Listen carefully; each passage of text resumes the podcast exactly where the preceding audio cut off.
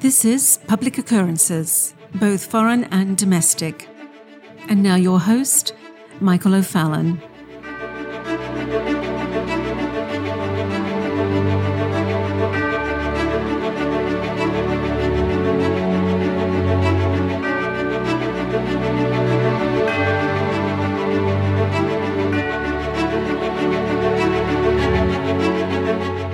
The critical social justice advocates in the United States have been hard at work over the past 20 years, pushing the class struggle and race struggle conflict theory of post colonial theory, and forwarding the argument that African Americans, Asians, and Latinos, of which I am once again of Cuban descent, but they are forwarding the argument that all of what they refer to as disparate people groups need to be liberated, decolonized and of course, they refer back to the examples of imperial European powers colonizing Africa, Asia, and South America as their prime examples. But when social justice advocates, who are actually just the new Marxists, supplanting class consciousness of Marx with race consciousness of this new revolution, when social justice advocates use the term decolonize, it isn't the meaning that you would understand for the word. And as Dr. James Lindsay would say, the literal definition that you would understand for decolonization refers to the withdrawal of colonial powers from a country it had seized control of and exploited.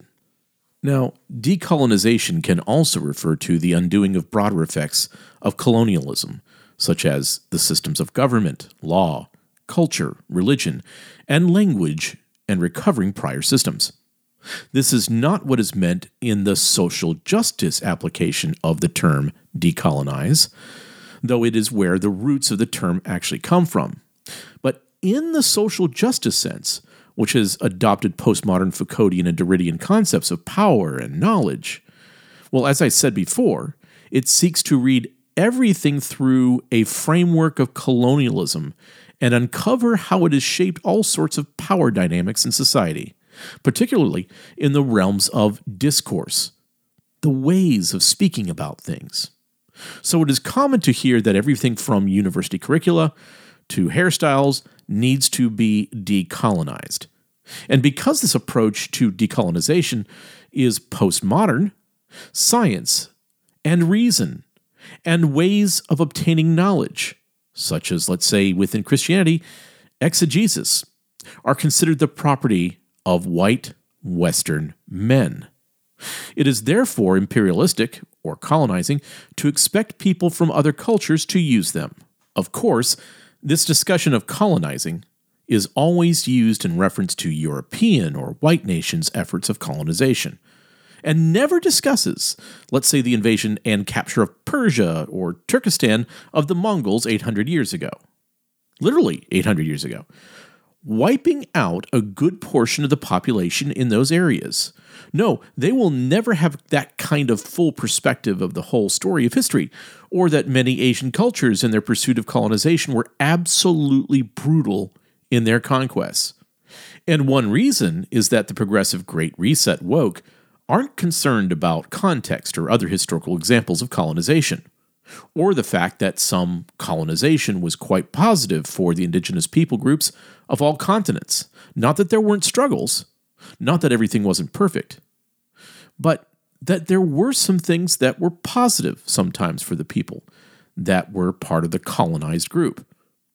No, instead, the woke are just focused on the white European type.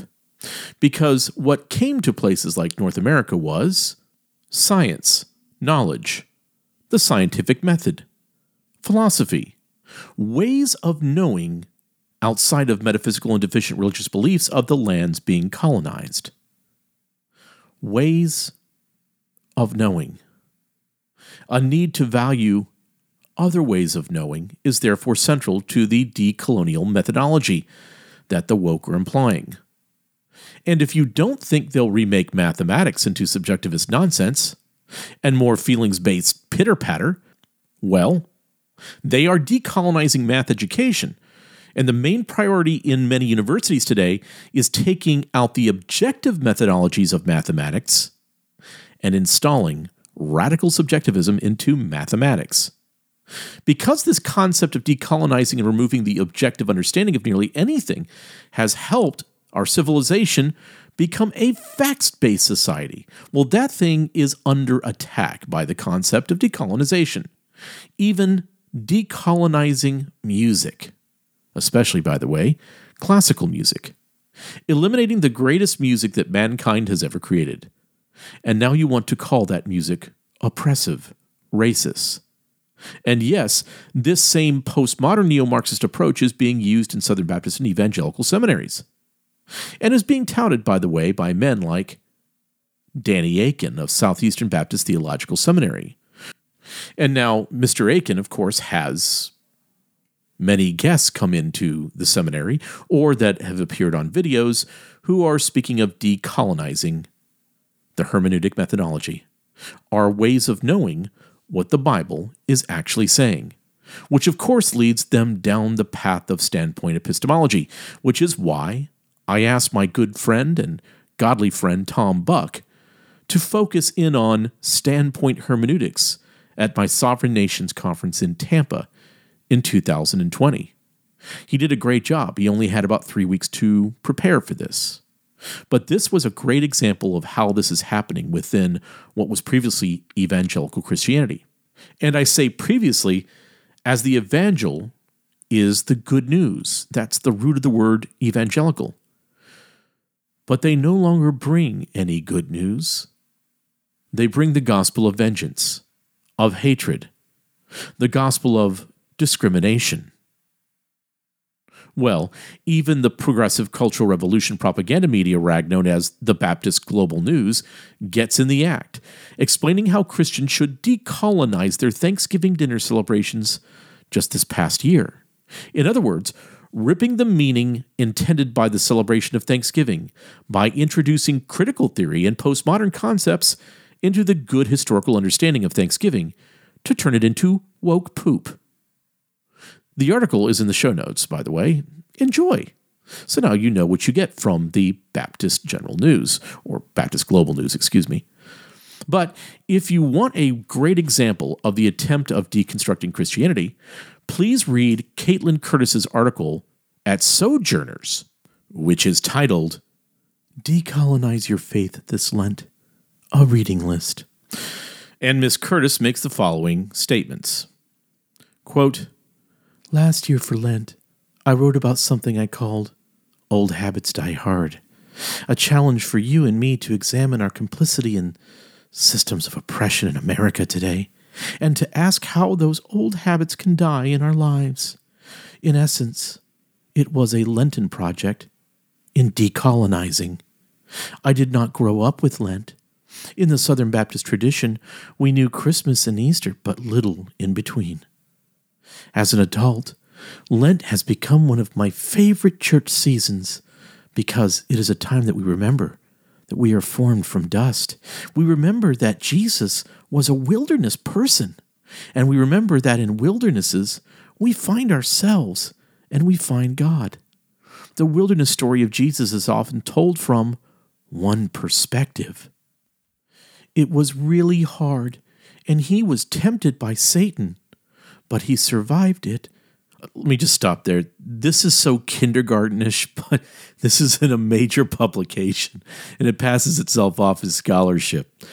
Let me get back to her words. Quote, Let's remember that the wilderness is difficult, but it's also revelatory, full of epiphany and vision and curiosity. Again, I got to break in here. This is like the kind of things that you read from the public education sector, where they're trying to bring in homonormativity, and as well, they're bringing in ideas of your children to start masturbating, and it's it's all coached in the same kind of language and and context and voice. Anyway, let me get back to her article. If we are born from the dirt and we return to the dirt, wilderness must be sacred, and we must remember to see it that way. So this Lent, continuing the work of making sure old habits die hard.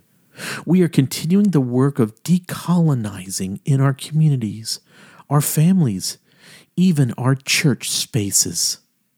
What might it look like for you to decolonize this land? Now, side note here is this pandering, saccharine sweetened social justice piece one of the worst things that you have heard in a long while?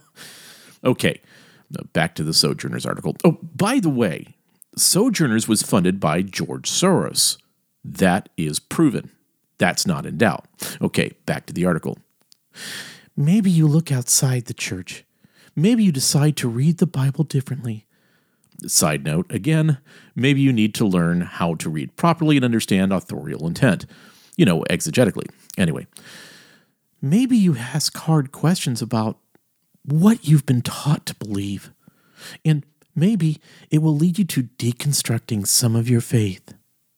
Maybe decolonizing will lead each of us to recognize that we are complicit in colonization on a daily basis, and we have the opportunity to cut it out of our lives for the sake of a better way. Lent leads us through our dust to dustness toward a better way. So, to help us on this journey, I'm sharing 10 books that can help us decolonize in a number of ways. I am intentionally sharing a list of books both by Christians and non Christians, and from Christians all along the spectrum of theological beliefs. Because Christianity must be shaped by the world around it for it to truly decolonize. Sorry. The history of colonization within the church, a history of empire, must be broken. And for that to happen, the church must decenter its own whiteness in order to listen to voices that are speaking important truths. Voices from the margins. Yes, voices from the wilderness. And then the white church must join in the work of decolonizing, not because it's suddenly become popular, but because it's the right thing to do. So this Lent, I urge you to create a book club. Gather with a few friends over coffee and talk through ideas of decolonization. Challenge yourself at home and in the workplace to fight toxic stereotypes. Re educate yourself about the history of the United States and the church's role in the empire. Grieve and don't be afraid of what the wilderness might show you. Books are always a great place to begin the journey. End quote. And so, this social justice minded grievance gospel disciple lists the books that she would recommend for you to decolonize your faith and decolonize and deconstruct our nation and our history for this Lenten season. And of course, number one on her list is Jemar Tisby. Yes, the same Jemar Tisby that we referenced nearly five years ago as one of the major neo Marxists calling for a revolution having an influence over evangelical Christianity, who was writing for the Gospel Coalition, who was hanging out with his friends like Tim Keller and grooving on Marx with Ligon Duncan. Yeah, that Jemar Tisby. The Jemar Tisby who now works with Ibram X. Kendi. The man who advocates for discrimination against people who are white. Yeah, that Jemar Tisby. So back to the article where she recommends The Color of Compromise The Truth About the American Church's Complicity in Racism by Jemar Tisby. And she says this Decolonize the way you think about church history by examining the church's complicity in racism through this powerful book. We are all having conversations about the origins of the United States and about how the church came to be mixed up with the empire. Jemar Tisby walks us through American history and shows us how urgent it is that we are honest about who we are and who we should be in the future as we fight for a better church that roots out white supremacy and racism within its own institutions. So then the author refers to Tisby's book and then explains how you need to disrupt and dismantle your Christian faith.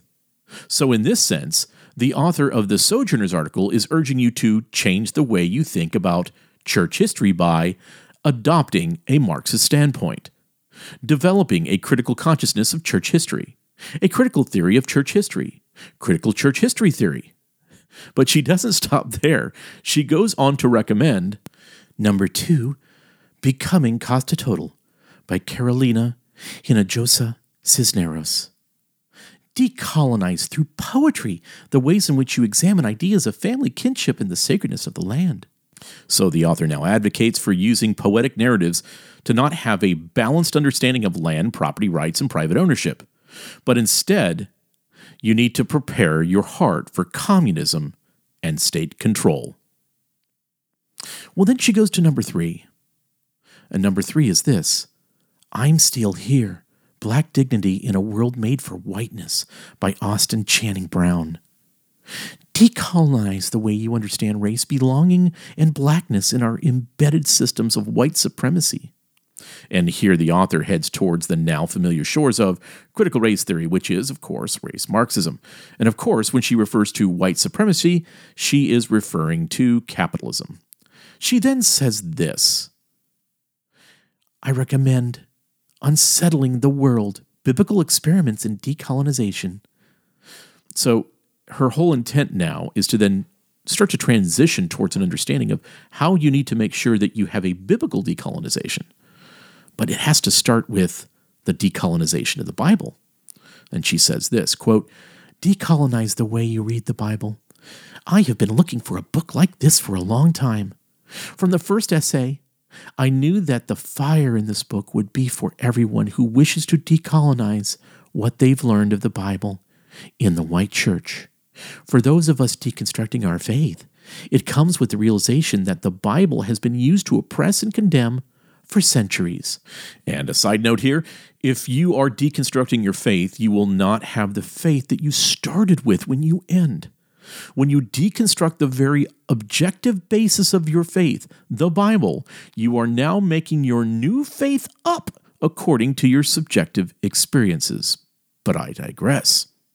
In this book, we are liberated from that message by hearing stories of decolonization as they come along the next text in life giving ways.